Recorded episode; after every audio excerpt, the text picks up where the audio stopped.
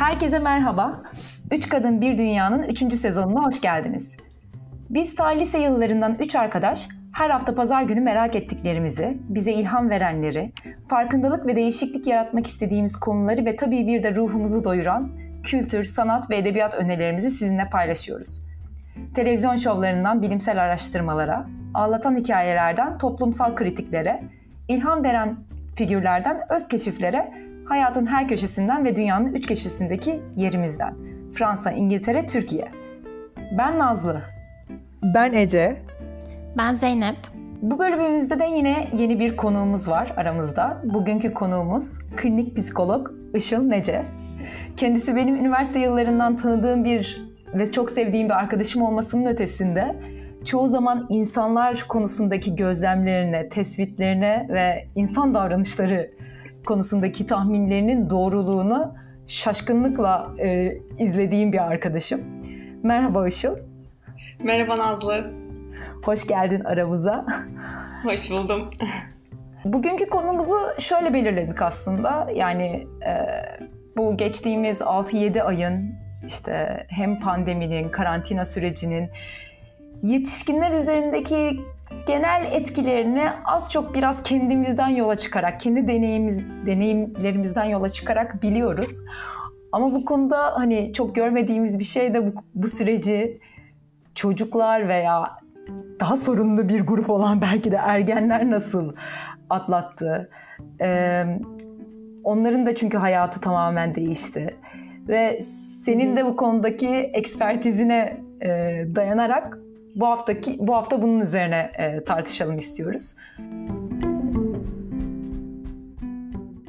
Önce sen biraz kendinden bahset istersen, hani e, ne yapıyorsun, neler üzerine çalışıyorsun? Hı hı. Ben Koç Üniversitesi Hastanesi'nde klinik psikolog olarak çalışıyorum ve çoğunlukla çocuklar, ergenler ve aileleriyle çalışıyorum. Aslında tam da bugün konuşacağımız popülasyonla birebir klinik tecrübe ediniyorum ve e, Yani onların her türlü duygu durum problemleri, farklı farklı işte depresyon, kaygı gibi e, problemleriyle e, karşılaşıyorum ve onlara e, ailesiyi de sisteme dahil ederek bir şekilde birlikte çözüm bulmaya çalışıyoruz. Tabii herkesin semptomu, kaygısı aynı kaygı değil. Herkesin depresifliği aynı depresiflik değil. Yani bu çok birçok öznel faktörlere göre, ailelerin kendi içindeki kültürlerine göre de değişiyor.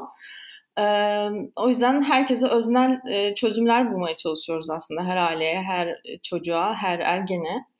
Ee, çocuklarla daha çok işte oyun terapisi e, uyguluyorum. Ergenlerle daha çok konuşma terapisi, konuşma psikoterapisi gibi e, ilerliyoruz. E, ve genellikle de e, çocuk ve ergenler için genellikle ailenin, yani e, bir şikayetle geldiğinde aile, Ee, çocuklarından ve veya ergen e, gençlerinden e, yakınırlar bazı semptomlarından, ama o aslında aile sisteminin bir semptomudur. Orada işte ailenin de aslında bu semptomun oluşmasında sistemik bir etkisi vardır. Onu anlamaya çalışıyoruz. Yani bazen çocuklarda oluşan sorunların temelinde yatan şeyler hani aileden kaynaklı olabiliyor diyorsun. Ee, evet. Ee, ailenin iletişim biçimi ile ilgili bir şey oluyor. Ee, orada hangi faktör onu tetikliyor? Ailenin yaklaşımı ile ilgili e, hangi özellikler çocukta bu semptomun oluşmasına e, meydan veriyor? Onu anlamaya çalışıyoruz. E, tabii bunda aileleri sisteme güzel bir şekilde, yani onların kendilerini de çok tehdit altında hissetmeyecekleri şekilde e, yavaş yavaş e, anlamaya çalışıyoruz. Yani eleştirel bir biçimde değil de e, yapıcı bir şekilde anlamaya çalışıyoruz. Peki bir soru, yani bu karantina döneminde hani bütün aileler normale göre çok daha birlikte fazla zaman geçirdi sanırım. Yani evet. yedi yirmi dört anneler babalar çocuklarıyla beraber hiç olmadıkları kadar. Bu hiç karşına yeni problemler yani geldi mi bu yüzden? Yani bu süreçte gördüğün, daha önce hiç karşılaşmadığın bir problem var mı? Ee, yani şunu söyleyebilirim. Ee, var olan problemler e, katlandı. Ee, olumlu yanlar da katlandı. Ailenin güçlü yanları da daha önlem kazandı ee, bu zor zamanları atlatırken. Ee, onların da farkına varmalarını sağladı ee, bu e, koşullar, pandemi koşulları, ama aynı zamanda e, sıkıntıları da e, büyüttü. Yani her şey sanki böyle bir e, hacim kazandı gibi. Olumlu ve olumsuz e, dinamiklerin hepsi bir arada hacim kazandı gibi bir durum var. E, o yüzden mesela işte hani e, çocuğuyla vakit geçirmenin ne kadar keyifli bir şey olduğunu düşünen aileler de oldu.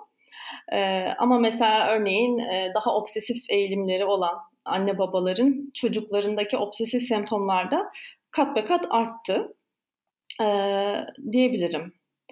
Peki peki bu süreçte mesela senin yoğunluğun arttı mı? Daha çok terapiye gelmek isteyen e, aile oldu mu? Zannediyorum terapiler de herhalde online mı yapılıyor?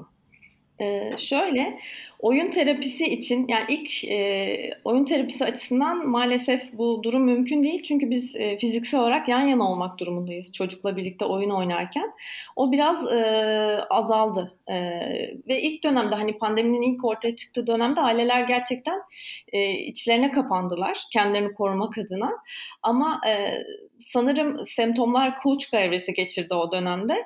Ve e, birazcık daha hani bu yazla birlikte başlayan normalleşme döneminde daha böyle semptomlar biraz daha kuvvetlenince başvurdular. Hani ilk üç ay başvurular azaldı diyebilirim. Online terapiye biraz daha fazla talep arttı diyebilirim. Ama ilk başta bir kapanma evresi oldu. Bir başa çıkmaya çalışma evresi oldu. Kendi başlarına başa çıkmaya çalıştılar. Sonra ulaştılar aslında aileler. Genellikle de böyle olur zaten. Yani aslında pandemi öncesinde de insanlar ilk bir sorun, bir sıkıntı, bir semptom oluşmaya başladığı anda hemen başvurmuyorlar da daha çok o işlevselliklerini, ailenin işlevselliğini bariz bir şekilde düşürmeye başladığı noktada biraz da aslında geç başvuruyorlar. Bunun benzerini pandemide de gördüm. Ama yaz döneminde kronikleşmiş durumları gördük. Yani o bir obsesyonun ne kadar daha fazla kronikleşeceği E, alan buldu aslında e, kendine. Tabii bunun farklı boyutu da var. Ailelerin hani çalışıp çalışmamaları da bu durumu çok değiştirdi. Mesela ben hastane ortamında bulunduğum için bazı doktorlar kendilerini izole etmek durumunda kaldılar ailelerinden. Ve işte e, çocuklar e, büyükannelere, işte dedelerin yanında kaldılar. Bir ayrılık süreci geçiren aileler oldu doktorlar arasında. O dönemde işte çocuklar e, Çocuklarda daha somatik belirtiler, işte kaygı, işte e, örneğin işte vücudunun belli bir bölgesinin korona olduğunu e, iddia etmesi gibi düşünün çocuğun. Yani koronayı, e, korona hakkında çok daha endişeli bir hale geldiler. E, ayrılık kaygısı da oluştu. Anneyi babayı, anneden babadan ayrılmak istememek gibi durumlar oluştu. E, bunlar kuvvetlendi. Işıl, ben de tam bununla ilgili bir şey merak ediyordum. Şimdi biz bile yetişkin olarak sözde e, bu virüsün etkilerini çok yani yüzde yüz kafamızda canlandıramıyoruz. Bunu çocuklar nasıl canlandırıyor? Yani dedin ya bir işte bir organı hastaymış gibi düşünüyor. Yani bakarsan hı hı. sekiz yaşında mesela bir çocuk ileride bundan on yıl sonra bu yaşadığımız günleri travma olarak kodlamamak için ne yapmalı? Yani o çocukla nasıl iletişim kurmalı? Şu anda ne canlandırıyorlar? Ya ben böyle e, yani evet. kendim bile anlamıyorken onları hayal bile edemiyorum şu anda. Evet, evet. Çok güzel bir soru. Gerçekten de öyle. Tam da travma ile ilgili bir soru sorduğun için önce travmanın bir tanımını yapmakta fayda var. Yani travma aslında bizim yaşadığımız olumsuz bir olaya verdiğimiz tepkideki yaşadığımız çaresizlik aslında. Yani baş edebileceğimizi hissetmeme hali ve onu baş edemediğimiz ve çaresiz hissettiğimiz şeklinde kodluyoruz. Bu kodlama bir travma yaşantısı olarak kaydoluyor. Yoksa zor bir durumla baş ettiğimiz zaman biz bunu genellikle travma olarak aslında kaydetmiyoruz da ne, ne zamanda iyi baş ettim gibi aslında bir başarı hikayesi gibi bile kaydedebiliyoruz. O yüzden bu dönemde işte tam olarak da çocuğa e, bu durumun e, somut bir şekilde anlatılması ve baş edebileceği şeyleri bu somut e, açıklamalardan sonra üzerinden geçmek. Yani çocuk kendini yetkin hissedebilmeli. E, bir de e, çocuklar daha çok somut düşündükleri için, yani soyut düşünmeye çok yatkın olmadıkları için, özellikle işte ilkokul çağındaki çocuklar, okul öncesi çocuklar, onları anlatırken e, somutla görselleştirmek iyi olabilir. Mesela bir tane Instagram'da dolaşan bir video vardı. Belki siz de denk gelmişsinizdir. Bir kaba su koyuyorlar. Daha sonra İçine karabiberler damlatıyorlar. E, işte eli e, sabunlu değilken dokunuyor e, öğretmen. O sırada işte hiçbir şey olmuyor. E, o karabiberleri de mikrop olarak hayal etmesini istiyor öğretmen çocukların. Sonra elini sabunluyken o e, kaptaki karabiber su kar- karışımına dokunduğu zaman öğretmen, karabiberler belli bir tarafa doğru uzaklaşıyorlar. Yani burada çocuk somut olarak görselleştirebildiği için e, mantığına da oturtup e, e, korkutucu bir şey olarak algılamıyor. Hatta oyuna bile dönüştürebilir. Yani insan tahmin edemediği bilinemezlikten dolayı korku yaşar ve bu bilinemezlik karşısında yetersizlik hissettiği için de travma yaşar. Ben de şunu sormak istedim Işıl. Hani böyle çok sağlıklı ve e, kendini de yetkin hissederek, çocukların da yetkin hissettiği bir aile tablosu çizmen gerekse nasıl çizersin? Yani böyle bir ailede yetişkinler ve çocuklar nasıl davranıyor? Ne gibi örnekler verebilirsin bize? Hı hı. Evet, bu da çok güzel bir soru. Yani şöyle, e, bu pandemiden de bağımsız aslında bir soru ama pandemiyle de bu sorunun önemi bence daha da arttı. Çünkü karşılaşmalar, aile içi üyelerin birbiriyle karşılaşmaları daha çok arttığı için e, zorlukların yaşanma ihtimali de arttı diyebilirim. E, şöyle ki aslında e, saygı diyeceğim, her şeyin başı saygı gibi bir şey ama saygı biraz... E, detaylandırırsam, terimselleştirirsem. Bizde ama şöyle... bu arada Işıl saygı diyorsun ya, hani hep saygı aslında bizde büyüklere verilen bir şeydir. Yani evet, evet. O anlamda mı saygı, yoksa genelde bütün aile bireylerine birbirine saygısı mı? Yani su küçüğün söz büyüğün falan gibi. Evet, aynen. Çağrışımlar yapıyorum şimdi de. Yani aslında e, bence e, iki yönlü olması gerekiyor. Niyeyse biz onu tek yönlü olarak e, büyük bir şekilde kodlamışız. Ee, ya herkes bir birey ve e, aslında bütün aile bireyleri içerisinde o işte ör, örneğin bir e, anne baba birbirine nasıl davranıyorsa çocuk onu kodluyor aslında. Hatta kendisine e, yaklaşımdan da öte anne baba e, anne babaya nasıl davranıyor, baba anneye nasıl davranıyor. Çocuk bunu bile gördüğünde kendinde öz saygı duygusu oluşuyor. Doğrudan kendisine bir şey yapılmamasına rağmen. Yani o saygıya şahit olmak, o saygıyı doğrudan görmek ve o saygıyı verebilmek, bu üç boyutlu bir şeye dönüyor. E, saygı saygı diyorum, bu ne demek aslında? E, şöyle, çocuğun otonomisine, yani bireyselliğine saygı göstermeleri. Türk toplumu gerçekten, biz müdahale etmeyi çok seviyoruz. İyi niyetle de aslında çoğu zaman müdahale ediliyor.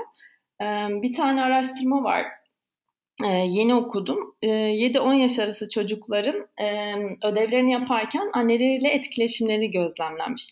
Aslında bir deney ortamı yaratılmış ve bu ortamda işte bir sürü e, sayıdan oluşan bir kağıt ve o kağıdın içinde bir sürü arka arkaya rakamlar var, satır satır ve e, işte belli bir sayıyı bulmalarını istiyorlar çocuklardan o kağıtta. Birkaç tane var, yani seçici dikkati ölçen bir aktivite. Ve o sırada anne de çocuğun yanında. Ama anneye doğrudan hani ödevi şu şekilde yaptırın denmiyor. Sadece şey deniyor. İsterseniz eşlik edin, istediğinizi yapabilirsiniz. Hatta şey yapmışlar. Masa var, işte e, kağıtlar var. Ama bir yandan da magazinler var. Veya orada bir tane koltuk var. Anne gider, isterse uzanabilir falan. Yani annenin dikkatini başka bir yere verebileceği opsiyonlar da mevcut. Ve şeyi kodlamışlar. Anne çocuğa... Ee, neler diyor ödevini yaptırırken. İki tane faktöre bakmışlar temelde. Annenin kontrol etmesi ve annenin çocuğun bireyselliğini desteklemesi. Kontrol etmesi şunun gibi, mesela kalemi çocuğun elinden almak ya da işte çocuğa elini kağıttan çek demek ya da işte e, alıştırmayı kendisinin yapmaya çalışması gibi. E, otonomiyi desteklemesi de şey, yani çocuğun kendi kendine çalışmaya te- teşvik etmesi annenin. Hatta e, şöyle bir cümle vardı. Annenin ellerinin üzerinde oturması diye. İngilizceden böyle çevirdim. Allah Allah, böyle bir, ne demek bu falan dedim. Hakikaten ama düşündüğünüzde e, ellerinizin üstüne oturduğunuzu hayal edin. O sırada müdahale etmiyorsunuz. E, sadece eşlik ediyorsunuz. E, bu otonomiyi desteklemeye bir şey daha örnek vermişler. O da annenin kafasını sallaması. Yani orada var ama müdahaleci olarak yok, eşlik eden olarak var. Bu iki şeye bakmışlar ve çocuğun başarısı kontrol eden anne tutumlarında daha düşük. Yani çocuklar daha az işte rakam, o sayfa içinden daha az doğru rakamı bulmuş. eşlik eden, otonomiyi destekleyen annelere kıyasla.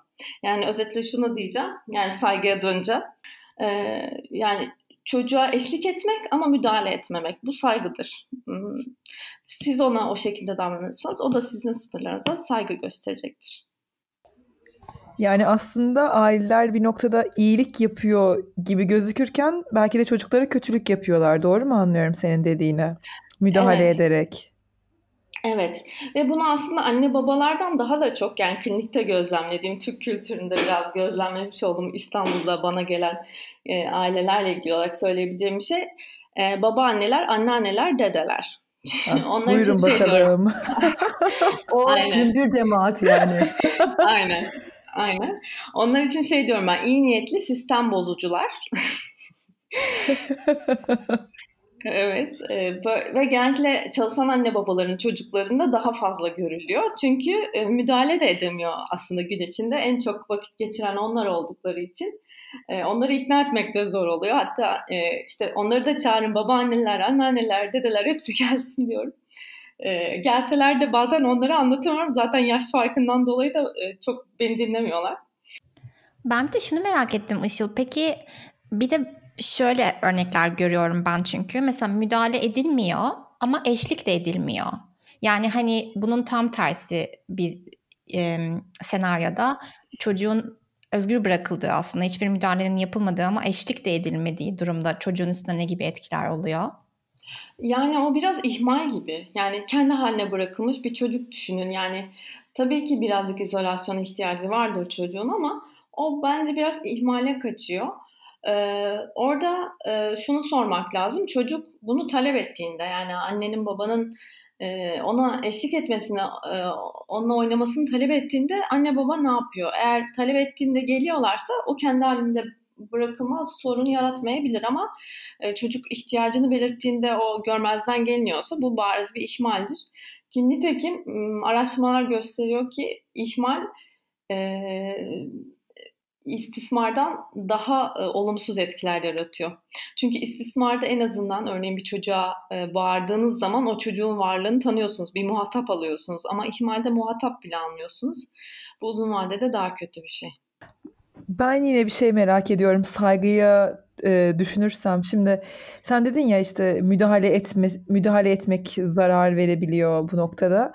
Hiç müdahale etmeyip e, ve hiç fikir söylememe raddesine geldiği de oluyor mu ailelerin? Yani çocuk ne isterse hani yapalım, aman karışmayalım. E, böyle bir özgür dünyanın e, artıları eksileri neler oluyor çocukta? Çünkü ben kendimden düşünürsem bazı şeylere de hayır denmesi gerektiğini sanki düşünüyorum çocuğa. Onu nasıl dille ifade etmek lazım? Merak ediyorum. Evet, yani sınır kesinlikle çok önemli bir şey. Zaten bu korona ortamında ev içindeki sınırları da net olarak ifade etmek gerekiyor. Aslında bir denge politikası gibi. Yani çocukla ilişkinizi güçlendireceksiniz. Küçük yaşlarda oyun oynayarak, genç yaşlarda da sohbet ederek, merakları konusunda sohbet ederek. O ilişkiyi güçlendirdikten sonra ama e, belli bir rutin içinde tabii yapmak daha iyi olabilir bunları. Hani sabah kalkış, akşam yatış saatleri belli olacak tabii ki ama e, burada önemli olan şey, E, ilişki kurulduktan sonra sınırların da net olarak belirtilmesi. Çocuğa sınır koyarken de en önemli şey yine saygıyla bağlantılı olarak sınır koymanızın nedenini anlatmanız. Şunu şu yüzden yapma işte.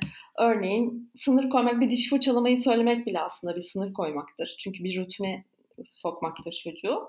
E, işte dişlerinin temiz olması için bunu yapıyoruz. Hatta onu modellemek, birlikte diş fırçalamak, bunu bir aktivite haline getirmek. İşte sevdiğiniz şarkıyı ortaklaşa açıp o şarkı boyunca diş fırçalamak. Yani olayları daha eğlenceli haline getirerek, getirerek de sınır koyulabilir. Ee, ama neden sonuç ilişkisi herhalde burada e, en mantıklı şey. Çünkü o zaman e, çocuk bir dayatma değil de bir mantığa oturtarak bir davranışı yapıyor. E, ve gerçekten de bunu yaparken de hem de e, ilginizi göstermiş oluyorsunuz bir şey anlatırken çocuğa. İlgi gösteriyorsunuz, onunla vakit geçiriyorsunuz. Telefonda işte e, telefonda, WhatsApp'ta e, vakit geçireceğinizi çocuğunuza bir şey anlatarak vakit geçiriyorsunuz. O da ilgi olarak e, dönüt alıyor diyebilirim. Ya bu rutin e, oluşturma, sınırları koyarak hani ebeveynlerin veya öğretmenlerin koydukları sınırlar dahilinde çocukların rutin oluşturması konusunda aklıma şey geliyor benim. Normalde aslında bu görevi öğretmenler ve ebeveynler sanki biraz bölüşüyorlar gibi. Hani okula gidince çünkü işte ne zaman ders başlıyor, ne zaman bitecek, öğle arasına, yemeğe ne zaman gidecek öğrenciler.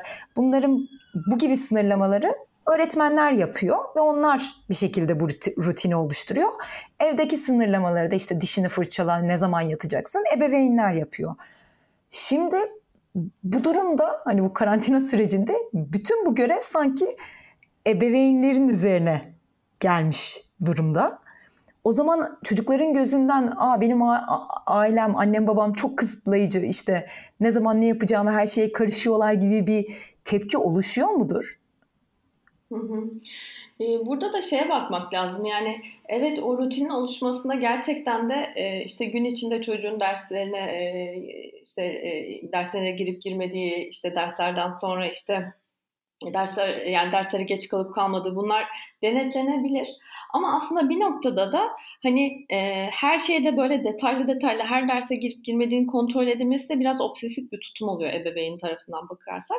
O yüzden de birazcık o e, güveni vermek için birazcık gözünüzü kapatmanız lazım. Yani hani e, genel olarak e, sana güveniyorum, bunu bunu yapacağına inanıyorum demek lazım. Ama burada eğitim psikolojisiyle de ilgili birçok e, faktör çıkıyor. Yani çocuk neyi niçin öğreniyor? O, o konuda o iç e, denetiminin gelişmesi için e, motivasyonun içeriden oluşması lazım. O da merakla oluyor. E, o da ailenin eğitime nasıl baktığıyla ilgili. Örneğin bir anne, bir baba akşam e, dersler bittiğinde, bu online olsun, eski sistemde olsun, bugün ne öğrendin, bana da bir şey öğret ya da e, gibi bir soru sormayı ne kadar yapıyor aslında? Bunu çok yapıl, yapıldığını düşünmüyorum. E, ya da işte e, bir önceki akşam, e, okul gününden bir önceki akşam, yarın e, yeni bir şey öğrenirsen bana anlatır mısın diye önceden sormak. Böylelikle çocuğu bir önceki günden e, yeni bir şey öğrenmeye e, motive etmek. Hani bu tarz şeyler yapılırsa çocuk o rutinden daha fazla keyif alıyor. Ee, ve zaten aslında bir yandan da online eğitimde çocuk e, ekranın karşısında duruyor. Tabii ki başka şeylerle ilgilenebilir ama giriş çıkış saatleri de aslında bayağı daha çok denetlenir hale de geldi. O açıdan da e, bir şekilde öğretmenler geri bildirim veriyor e, ebeveynlere bir noktada. İşte son iki dersine girmedi gibi. E, o da e, ebeveyn en son artık hani öğretmenin bana böyle bir geri dönüş yaptı, sence niye böyle oldu gibi sorabilir aslında. Benim bununla ilgili iki tane sorum var. Şimdi seni dinlerken onları sormak istedim. Birincisi teknoloji bağımlılığıyla ilgili. Dün akşam Netflix'teki Social Dilemma'yı izliyordum. Belki izlemişsindir sen de. Nazlı ve Ece de geçenlerde izlediğini söylemişlerdi.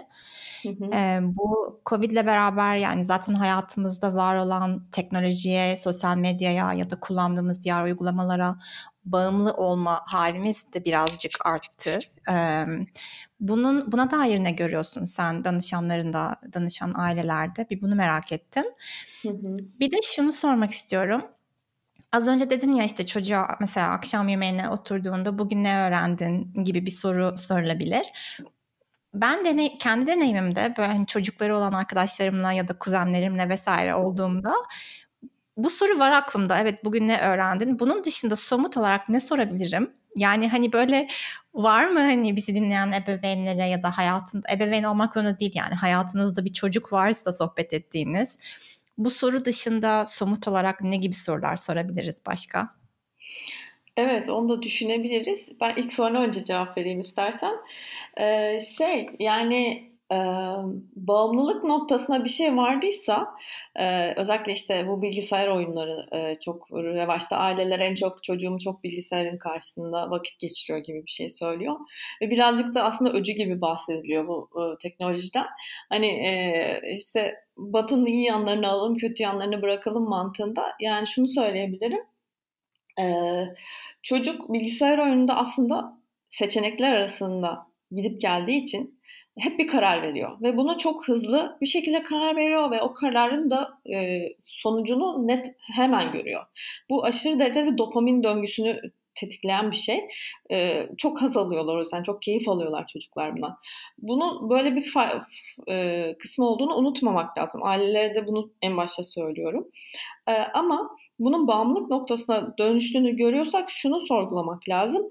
E, aile içerisinde verilen kararlarda iradesini ne kadar hissediyor bu çocuk? Hep böyle emir verilen, komut verilen, e, kendisiyle sohbet edilmeyen bir çocuk mu? Yoksa onun da fikirleri yer yer soruluyor, her dediği yapılmasa da en azından bir değerlendiriliyor mu? Yani o bir birey olarak saygı görüyor mu? E, verdiği kararların ailesi tarafından dinleniyor mu gerçekten? Bunları soruyorum ben genellikle. Eğer bunlar olmuyorsa çocuk bir kaçınma olarak bilgisayarda oyuna kaçıyor. Bunun fazlasına kaçıyor daha doğrusu. Oyuna kaçması bir patoloji değil ama bunun fazlasına kaç- kaçması bir sorun olabilir. Onun dışında ha, genellikle şey diyor ebeveynler, işte çok oynuyor. Bilgisayar önünde çok vakit geçiriyor ama şeye soruyorum, yani siz kendi telefonunuzu şu an açsanız, günlük ekran sürenize baksanız, yani sizinki ne kadar? Hani e, yapmasını, çocuğunun yapmasını istediği şeyi kendisine kadar yapıyor o ebeveyn. Aynı şey kitap okumakla da söylenebilir. Kendisine kadar kitap okuyor. Her dakika televizyon açık olan bir evde çocuk kimin nasıl neyi modelleyecek? Yani olmak istediğiniz şeyi mi çocuğa empoze ediyorsunuz, yoksa olduğunuz şeyin mi çocukta olmasını istiyorsunuz? Bunu sormalı bence ebeveynler kendilerine. Ee, diğer soru, Ee, çocuklara ne gibi, yani merak uyandıran sorular mıydı, neydi? Evet, yani hani bugün ne öğrendin dışında? Mesela sen diyelim ki akşam yemeğinde kendi ailendeki ya da bir arkadaşının çocuğuyla oturdun, bir sohbet etmek üzeresin. Ne gibi sorular sorabilirsin o çocukla, hani böyle merak uyandıracak ve hı hı. E, hem sen bir şeyler keşfet, keşfetmen hı hı. için çocuğun günlük hayatına dair, hem de hı hı. çocuğun gerçekten o sohbete katılmak istemesi için. Evet, yani önce aslında herhalde bir e, ilişki kurmak lazım. Hani e, şey aklıma şimdi şey geldi. Küçük Prens'te e, şey diyordu. E, yetişkinler hep soru sorar. Yani o soru sormanın da bir dozu ve şekli var bence. Ve genellikle hep sorular sayılarla, kaç sorusu ile ilgilidir diye bir şey vardı. O geldi aklıma. Önce e, aynalamak gerekiyor. Yani çocukla bir rezonansa girmek gerekiyor. O rezonansa nasıl girilebilir? Mesela yediği yemekten, anda olan bir şeyden başlayabilirsiniz. Mesela işte ne yiyor çocuk o sırada? İşte aklıma gelmedi şimdi, patates yiyor. Mesela patatesi ketçapı banarak yiyor ama mayoneze banarak yemiyor. Aa, sen galiba ketçapı seviyorsun. Yani o anda olan bir şey üzerinden ona onu anlatmak şeklinde. Böylelikle belki bir bilinçli farkındalık senin de alanına girdiği için Zeynep, yani. Evet. Ona, ona bir yorum yapmak ve çocuğun o an yaptığı şeye sizin aslında dikkat ettiğiniz mesajını yaşantısal olarak ve indirekt olarak vermek. O anda çocuk e, a, e, evet ben ketçabı daha çok seviyorum. Mayonezi çok yemiyorsun, o kadar sevmiyorsun galiba gibi.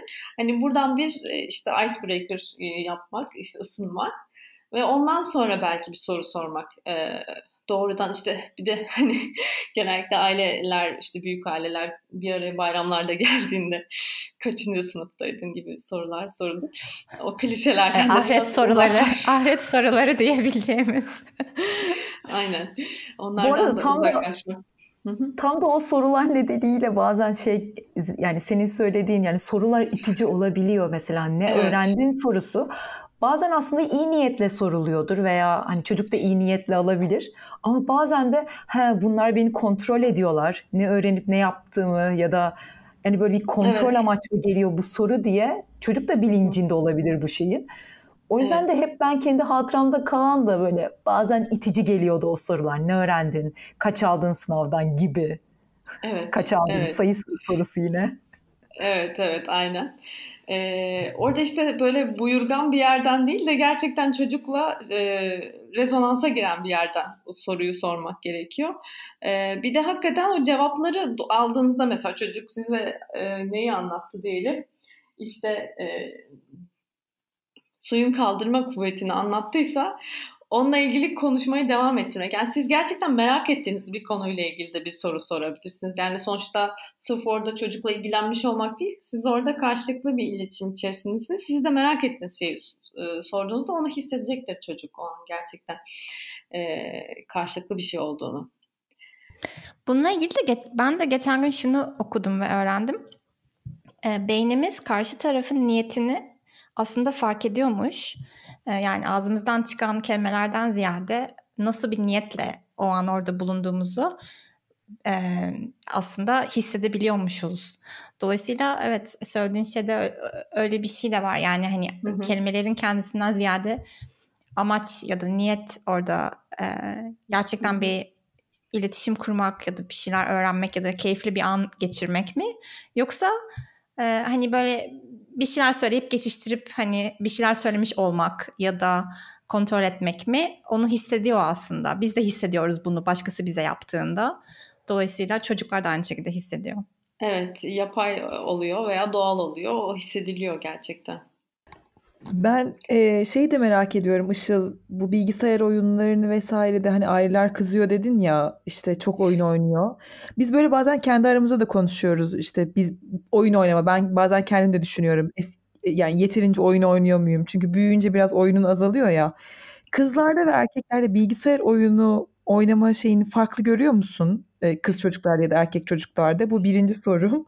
İkincisi hı hı. de genel olarak aile içerisinde oyun oynamaya ya da çocuklarla oyun oynamayı nasıl teşvik etmeli aileler? Çünkü yani çünkü ben bu korona dönemini özellikle ailece geçirilebilecek zamanlar zamanlar olarak değerlendiriyorum.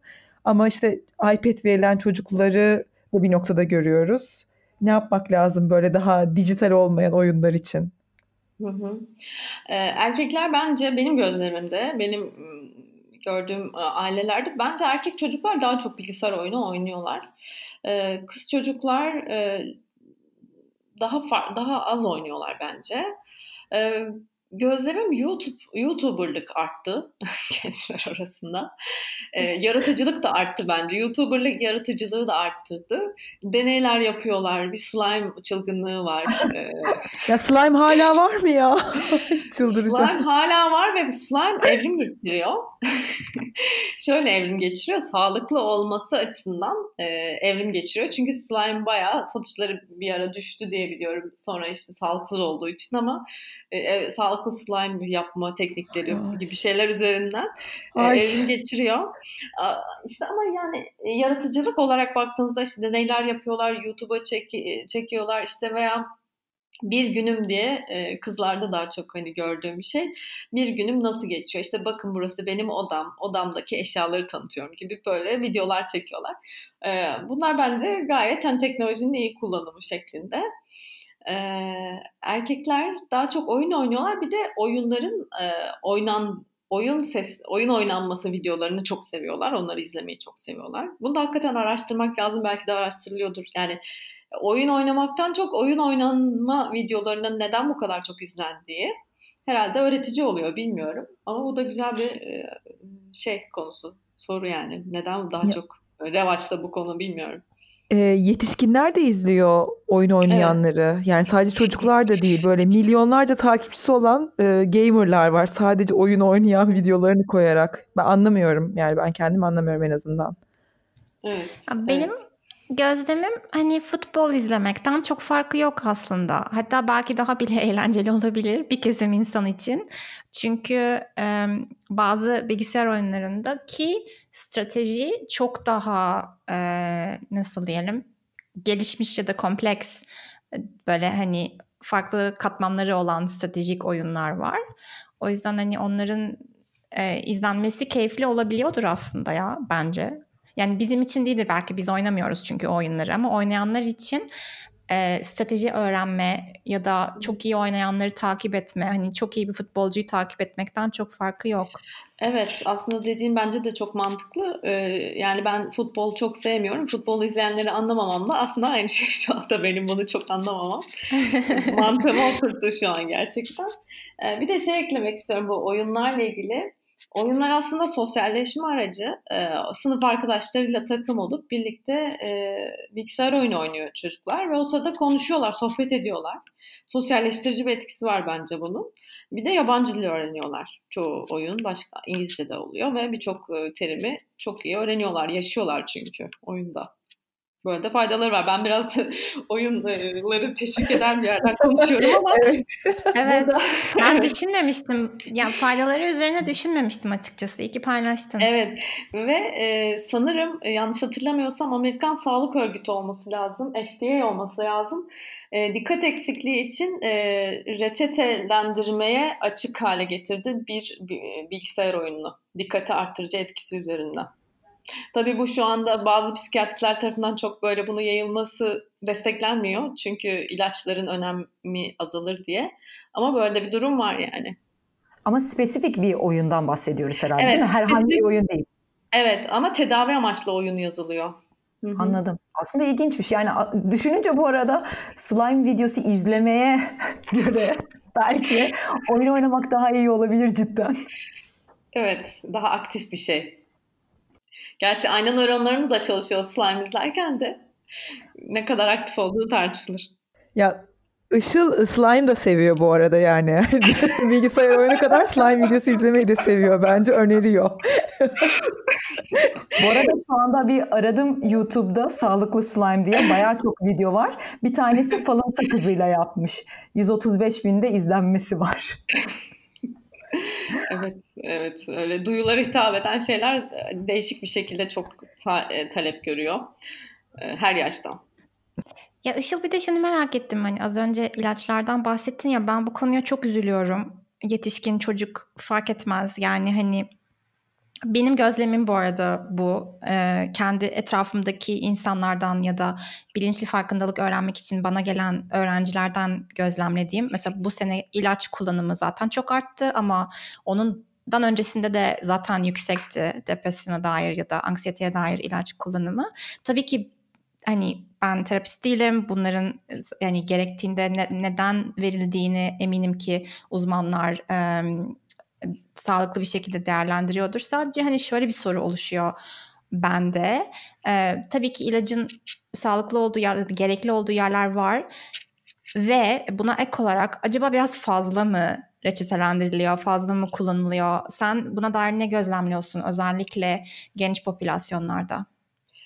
Ee, yani ben e, ilaç tedavisinin tek başına kullanılmasının taraftarı değilim. Mutlaka eğer kullanılması gerekliyse, bir uzman tarafından böyle e, karar verildiyse psikoterapiyle de, e, desteklenmesi çok gerekiyor. Çünkü ilaçların çoğunluğu akut dönemde e, çok etkili olabiliyorlar ama e, semptomu ortadan kaldırıyorlar ama semptomu oluşturan dinamiği çözmüyorlar.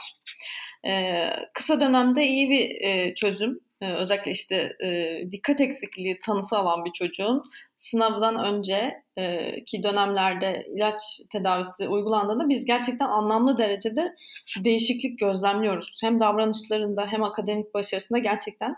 Hani ben de e, hastanede çalışmadan önce, yani henüz uzmanlığımı almadan önce e, bilmiyordum ama gözlemlediğim kadarıyla gerçekten fark oluyor ama Ee, bu akut bir çözüm gibi geliyor bana. Hani e, daha uzun vadeli bir çözüm için psikoterapi ve o çocuğun dikkatinin neden bu kadar yer değiştirdiğini, bir şeyden mi kaçınıyor? Bir, aslında dikkatin altında bir kaygı mı var?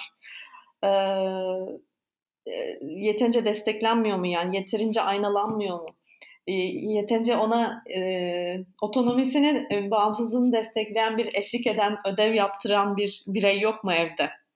İhmal mi ediliyor farkında olmadan? Gibi e, soruları sormak lazım. Teşekkürler Işıl ya. Biz seni soru yağmuruna tuttuk biraz ama sen anlattıkça daha çok sorasımız geldi. Çok keyifli bence sorulara cevap vermek. E, güzel birlikte sohbet ettik. Keyifli oldu. Evet, bizim için de çok keyifliydi.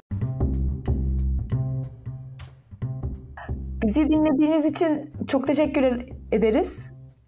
Merak, ilham, farkındalık ve kültür ve sanat dolu tüm podcast bölümlerimizi ve yazılarımızı üç kadın bir dünya nokta com'dan bulabilirsiniz. Her şekilde bizimle lütfen yorumlarınızı, sorularınızı paylaşın. Biz yorumlarınızı severek okuyoruz. Kendinize iyi bakın. Bir sonraki bölümde görüşmek dileğiyle. Hoşça kalın. Görüşürüz.